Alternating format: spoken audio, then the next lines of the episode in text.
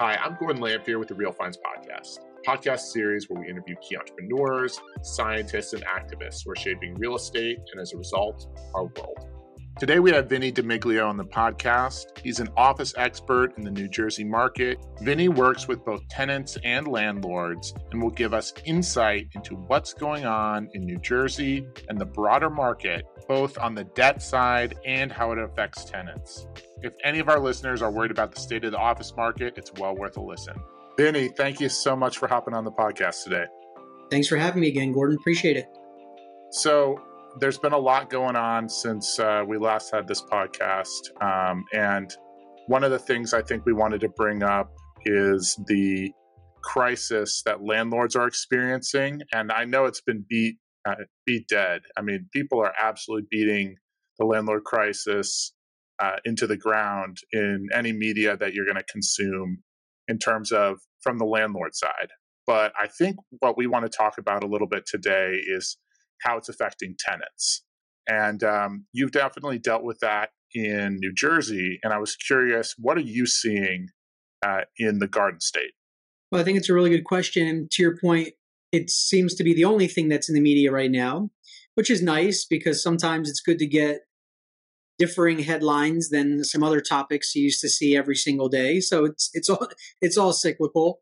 Um, you know, I kind of go back to and something that I told people for years, which is you have to look at your landlord as a business partner because you have to make sure that you can go to work, uh, make sure your building the, the lights are on, you know the HVAC is working, um, that somebody is there to fix any issues that come up. The worst case scenario is, you know, landlord gives the keys back to the bank. The bank's not in the business to be a landlord. Now nobody's taking care of the building. Why are the lights not on? Why is it too hot? Why is it too cold? This is not an ideal scenario or setting for my people to do their best work. Right? So are we seeing that in New Jersey a lot? We're starting to. We're seeing it a little bit. Uh, I think it's on the rise. Certain buildings that are still suffering from the work from home, um, you know, trend or whatever you want to call it. Um, you know, if those tenants are going to be downsizing and actually giving space back, it's not a rent collection problem. Like I want to make sure people know that because they'll look at a building, they look at the parking lot, and they go, "No one's here. This landlord's giving the keys back." but the building's leased, right? The tenants are paying their rent. They've got a few years left on their lease. Maybe somebody's marketing their space for sublease. You know, people are coming in Tuesdays and Wednesdays, whatever the case might be. That landlord might not technically be suffering right now. Um, you know, could be that a loan is maturing they're having trouble getting financing. I'm hearing that from a lot of my landlords that are stable and their lenders are just a little bit nervous about what the future of office is. So now they're not getting um, the kind of rates that they had or they wanted, which is going to throw off their whole NOI balance. Right now, it's going to cost me more to mortgage my building than it was before. So now, what do I do? Do I increase my rents? Well, that's a that's going to be really tough to do right now, right? Um, so there's a really weird balancing act that's occurring right now. But I, I will say, from from a Princeton specific uh, point of view, I don't think we're at a place in time just yet where owners are giving the keys back in droves. There's always going to be a few bad landlords in good markets and in bad right? Who are going to give the keys back because they just didn't do a good job with their building. That's going to happen. We're going to see that in a few places. There's a couple of buildings in receivership right now, beautiful buildings, bad owner. Um, but, you know, at least there's somebody there trying to right the ship. So, you know, it's kind of a vague answer, but I think on a on a more macro perspective, it is happening, and it is something that tenants need to be really careful with. Look, I, I definitely want to touch on two things you said. The first thing, um, there's a building I can look out and see uh, from my office window right now that um, we don't manage, but that has you know 80% occupancy on paper. And if you looked on Friday, you'd say, "Oh my gosh, this building is going under." But that's a 10 year lease. Like that yeah. building's gonna be fine for probably eight more years. Uh, high credit tenant. Um, and so there's a lot of that that's going on in the market. There's also a lot of buildings that are in a lot of trouble that have uh, uh, cars in the parking lot because of a wide range of reasons in terms of mismanagement. Um, the thing that I think was the most important thing you touched on is I used to have a mentor who recently passed away who would say that the most under talked about amenity in a building is a good landlord. And that good landlord means someone who's proactive, someone who's um, financially stable, someone who has experience in the market going through turbulent or changing times. And I was wondering, how can a tenant, from your perspective, protect themselves from the potential pitfalls of a bad landlord? Because I've certainly dealt with that. There's one bad landlord I'm fighting on behalf of our tenant right now to deal with. Um, what are you seeing uh, in New Jersey? Well, I think there are more tenants asking to see landlord financials now than ever before. It's actually, I've been doing this now. Next week will be 14, finishing 14 years in the business. So when I got into the business in 09, you know, the world was a bit of a weird place, right? Um, this is the first time I've heard it go in the opposite direction because landlords are always asking their tenants for financials. We want to make sure that you are a good investment to our building. Well, what about the other way around? You know, Mr. Landlord, what can you or Mrs. Landlord, what can you show me that gives me the confidence that you're not going to hand the keys back tomorrow? So I do think what whatever whatever that that is, whatever you can get um, that shows, hey, here's the landlord's financials. I, by the way, we just had a landlord reject the request. Okay, it's it's a hundred million dollar building. From their perspective, they're like, "What? Come on, we're investing in the building. You're walking around, you see we're adding amenities. We don't really have a whole lot of vacancy. What gives you the concern? Well, maybe a hundred million dollar building is a really expensive building to carry and maybe you have a lease coming up i don't know. So you're not you're not going to get full cooperation on that but if you can get it i think that's important. And i think you just have to ask the question. Brokers that have been in the market for a long time can tell you historically how certain landlords have operated. Do they come from a from a good place? Do they do they mean well? Um, are they the type of person that's got a reputation have done this in other markets throughout the state or in in maybe you know states nearby that yeah they gave the keys back on this building on that building they're probably going to do it here. I tell people that gordon and just bad landlords by the way. Even before covid happened and we started seeing people work from home which is why in my opinion we're in this trend where we are now with you know being concerned about landlords and their financial credibility. Um, i would say to people look I put a building on the survey. I just want to tell you, I don't want to take you there because they're a bad landlord. Um, they don't take care of the building. I don't think they're going to treat you well.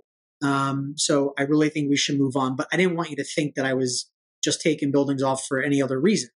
You know, so I think from a broker's point of view, we need to communicate like more communication than we're probably used to. Because what you don't want to have happen is you put your client tenant in a situation where you said, don't worry, they're good. It's a good landlord. Then all of a sudden, six months later, they give the keys back. It's, you know, it is what it is. Um, we can only give the best advice that we can. I have the situation now. You'll really appreciate this. And and by the way, so will your listeners, because this is something I have never seen until now. There's a hundred thousand square foot building that sold. When the buyers were going through their due diligence, it took them probably start to finish two years to buy this building, which sounds crazy. Okay. Um, they paid all cash for the building. It's like four and a half million bucks, like 45 bucks a foot. Okay. So really, it's essentially getting the building for free, but the building needs uh, a ton of improvement. So they were going to put a couple million dollars into the building to renovate it. They can't get a loan now. From the time they started two years ago to now, lending has changed. So they can't get a loan. You know what they did? They kicked everybody out of the building. They let the building go dark and they said, it's better for us to pay our real estate taxes and to pay some minimal expense, you know, fees, whatever, just to keep the building running. But your rent doesn't really pay for all the other necessary expenses. So we're just going to let you leave. Probably nine months in advance, I reached out to a client in the building and I said, here's what's coming down the pike. They, I don't think they wanted to believe it because they really love the building. They love their view. It really is very unique. And uh, it wasn't until they officially, you know, got notice that they went, like, we should have listened to you. And now we're scrambling. Thankfully, we found a really great building that's going to be sort of a perfect fit for them. But it doesn't doesn't always happen that way. And so you can think, this is my point to come full circle. You can think you're buying a building, or excuse me, you're leasing a building that's got a really great landlord, which that building had for two decades. Then it sells to somebody who just isn't nearly as qualified. So you can only do so much. It's kind of it's rolling the dice. You know, buildings are going to trade. They're going to have different owners. Some are going to be good, some are going to be bad. But just keep communicating with your broker because they'll be able to tell you what their experience with that particular owner is. Oh yeah, I mean, in our market, we've seen a lot of craziness with um, landlords. There's a, a, a broker, and I'm, I'm, i might tell you a little bit about him off uh, off air because I hate talking about anything that um, that uh, should be kept private. Uh, but he was communicating to me that there was trouble with a bank in New York, a regional bank, and he said, "Look, the regional banks, I think there's they're in a lot of trouble." And we were doing a deal um, in our area that was a regional bank deal, and we wanted to look at financials, and um, they were very, very cautious about you know showing their financials.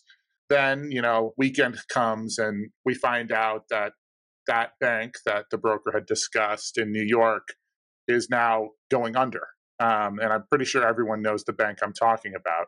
Um, and then as a result, on that Monday morning, the bank was much more willing to show their financials to us because they realized that it is actually a pressing problem for a you know 10 or 15,000 foot office lease. Sure. So um, I think as we get into this new world, I think there's going to be changing norms in terms of the interplay between uh, tenants and landlords. And I think people are going to be more and increasingly more open to maybe opening up books, particularly for a 10, 15, 20,000 office deal, because those are increasingly rare in some markets. Um, mm-hmm. one of the things I wanted to double back on is something we discussed in a past episode, and that's what's going on in, in the New Jersey market as a whole. And I wanted to to kind of follow up because it's a very similar market in a lot of ways to Illinois' market. And so, what are you seeing in terms of return to work and kind of the hybrid model that's going on right now in New Jersey? Well, I'll tell you, I have about a million two um, in my agency portfolio, total space, not vacancy. I have been busier through June, July, and this first week of August than I would have expected.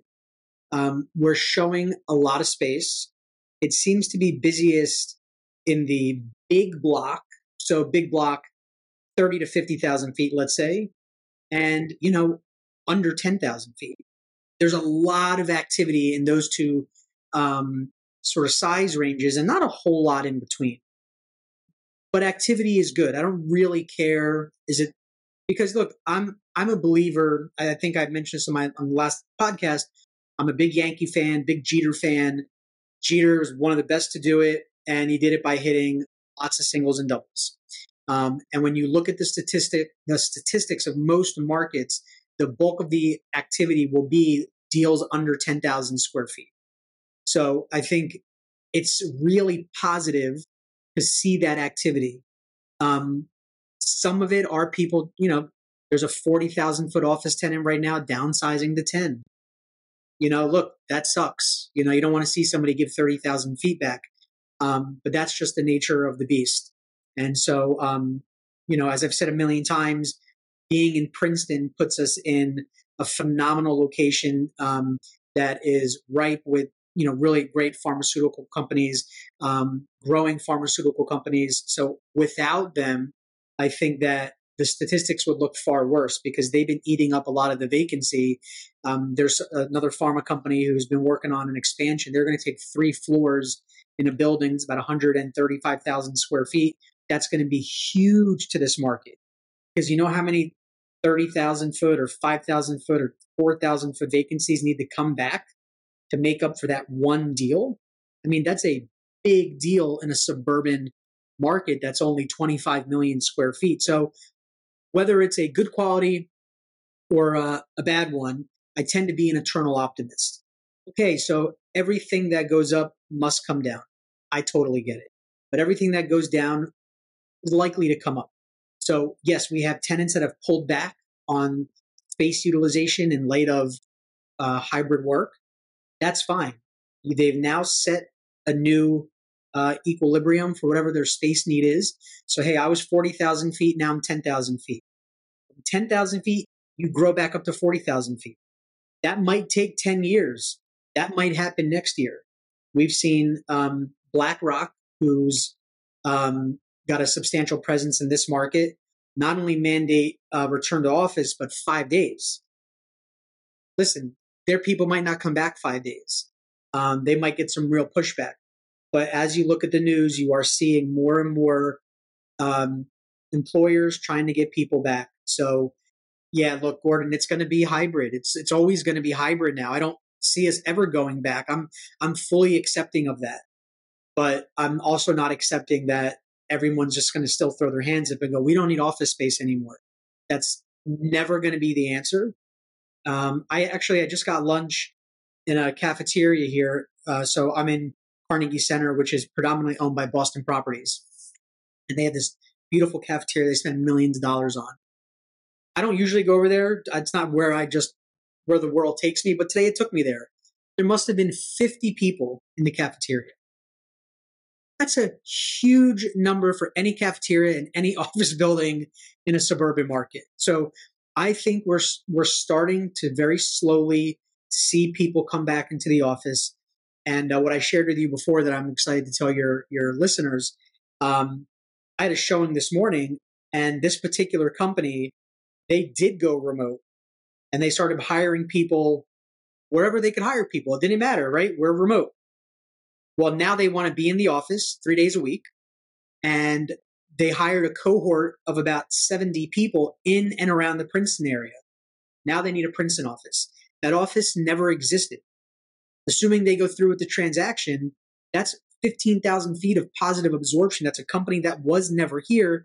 And due to their remote work policy and just hiring people wherever, um, now there's going to be an office here. So I'm not saying that's going to be the case for everybody, but I think you take the good with the bad. There will be people that decide, you know what, the hybrid work model just didn't really fit for us, so we need to, you know, bring people back or open up. Uh, you remember the hub and spoke people would talk about the beginning of COVID? Yeah. Like, I, I don't know that we've really seen a whole lot of that, but I, I, I do believe that's a good model for people. Like, okay, you don't want to drive an hour into the office. Let's just have three offices that are spread out in a, in a wider geography. That way, everybody can have a 10 or 15 minute drive to the office. So at least all those offices are filled. You know, like there's so many different ways of going about this. And I think just saying uh, everybody just work from home, it's going to work for some, but I don't think it's going to work for everybody. So um, I think that's why we're, we're seeing this activity here. Um, people just kind of trying to figure out what does the future hold for them? What are the space needs? I mean, you must be seeing it too, right? People still have no idea what they want for space. And that's why you have people that, you know, they're only in Tuesday, Thursday, Wednesday, maybe, let's say, um, because they're like, we're just kind of experimenting. Thank God I got two years left on my lease. I can figure out what's best for us. And in two years, you know, be able to be in a space that maybe right sizes us a little bit. That's something that's it's interesting that you touched on. And um, we had some folks on earlier uh, last year uh, from Madison, from Nashville, from a couple other secondary and tertiary markets, and um, they're saying very similar things in terms of that they're seeing a lot of growth that came from hybrid work or came from remote work. Uh, individuals who are looking for offices or sales offices and, and kind of growing around clusters of employees. I'd say for us, we've seen a little bit more hub and spoke, I think, than some other markets. Uh, I've I've heard the same thing from some of the brokers that are out in LA, uh, brokers that we've interviewed uh, from larger metropolitan areas like New York. That they're seeing, you know, within those immediate metro areas, they're seeing more of the hub and spoke model.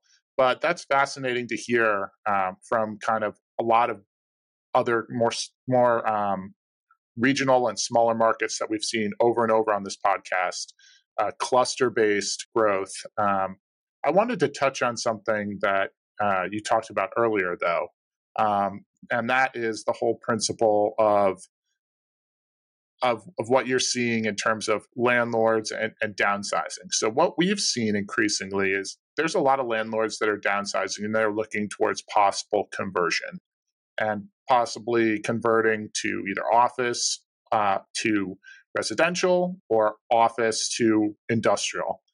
And that puts a lot of um, tenants in a very precarious situation where they start to see their building drain out and they sit there and go, "Well, I've got four more years left on my lease. Yeah. What do I do when this, when or if this building uh, gets converted?" And so I'm curious if that's something you're seeing in the market because that's something that we're starting to address with some of our clients because Chicagoland's starting to go towards a conversion model. Yeah, so you know we are smack in the middle between both New York and Philadelphia.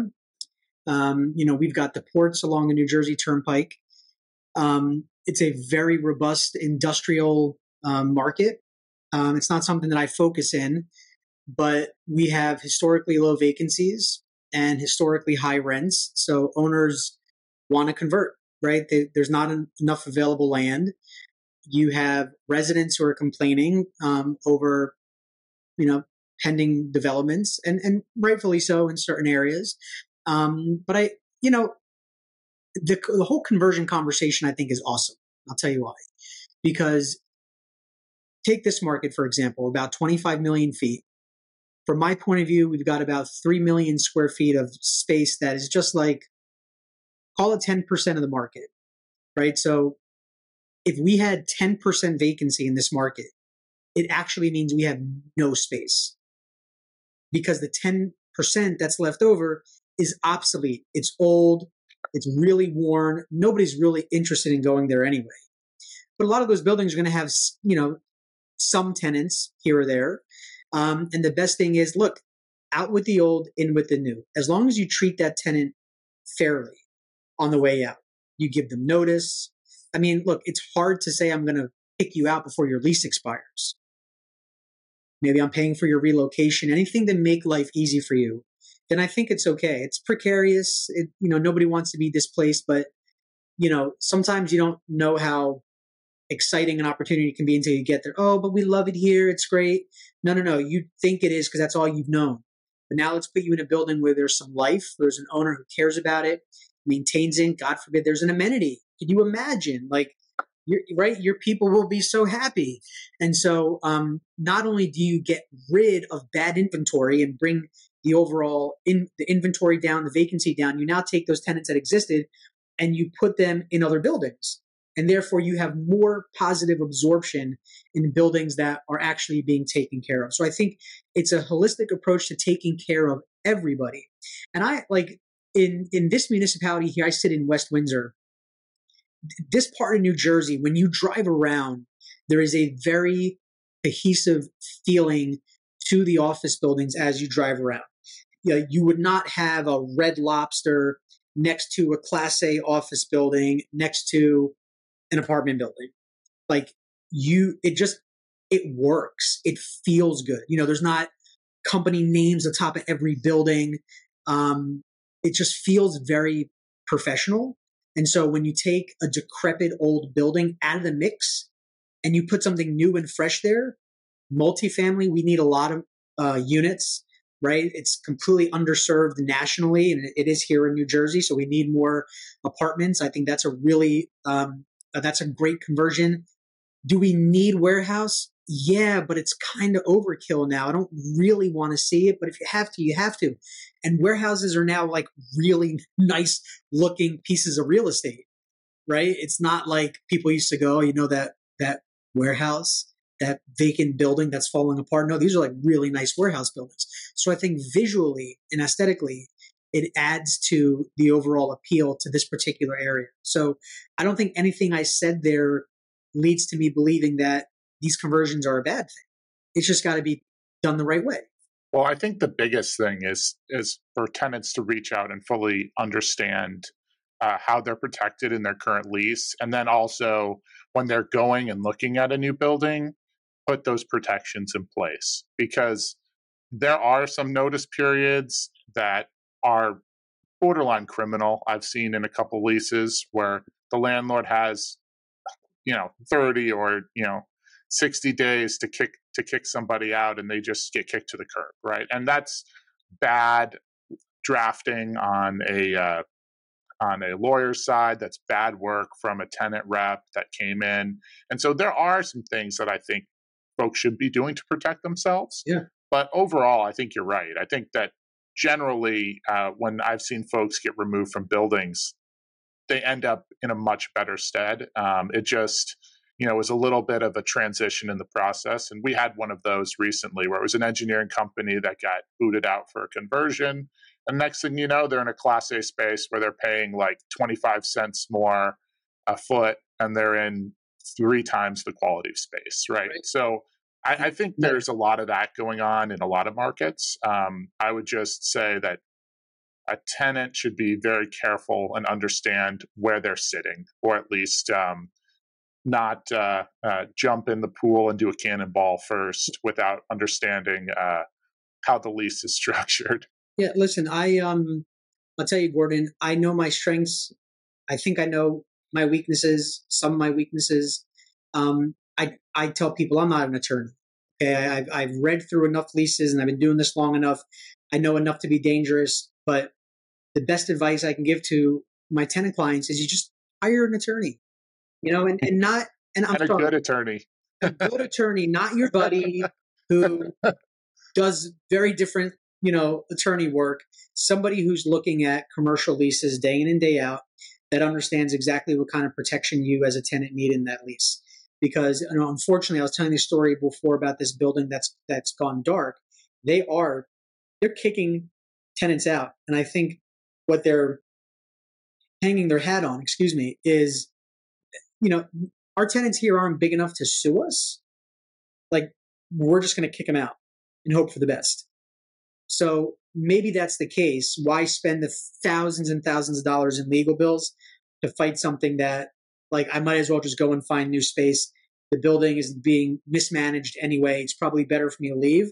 Um, but at the same time, it shouldn't have to be that way. It shouldn't have to be like we don't have you know the funds to do that you should just have language in the lease that protects you from that. Right? Of course. And so before we go, I, I don't want to kick you out, but we definitely eventually have. Um, my agreement, it says you can't kick me out before 30 minutes. I had a good attorney look at it.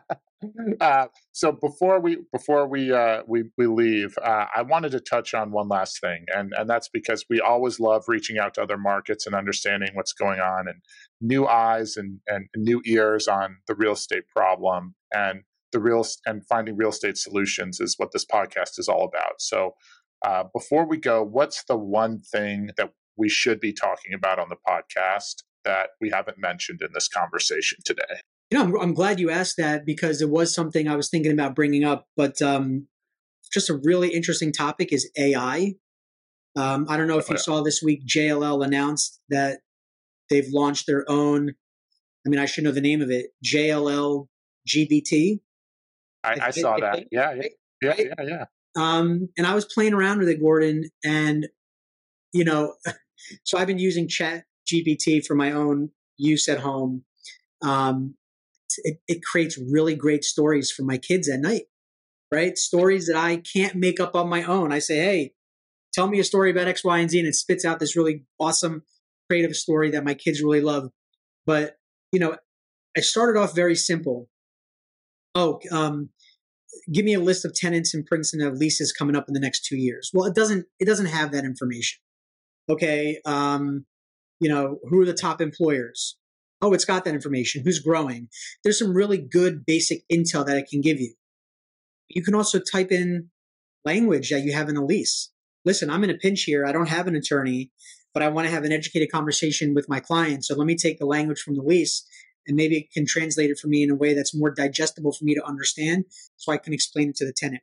that I don't think is scratching the surface on what AI and, and, and technology like ChatGPT actually do for you, right? I think it's a learning technology. So, you know, I'm just super excited that JLL has come out with their own platform for it because I think it's going to help us get answers to our clients faster than any of our competitors and it's going to put us in a really interesting position to just win more business. But overall, I think businesses should be looking at this technology very closely to see how it can serve them better in their day to day. Look, uh, that's a phenomenal topic. And I would say uh, check out our last podcast. Uh, we discussed that in depth with a futurist in AI. Um, and uh, uh, before we go, uh, thank you very much, Vinny. It's been great as always. And we have to have you on in the future. Thank you, Gordon. It's always fun. Appreciate it. Thanks again to Vinny for hopping on the podcast. If you'd like to get in contact with Vinny, we put several links below in the video description. If you enjoyed the podcast, please give us a like, a five star rating, or a review. Your comments, interactions, and subscriptions truly matter and help us continue to provide quality guests. You can follow us on YouTube, Spotify, or wherever you get your podcasts. I'm Gordon Lamphere with the Real Finds Podcast. Thank you for listening.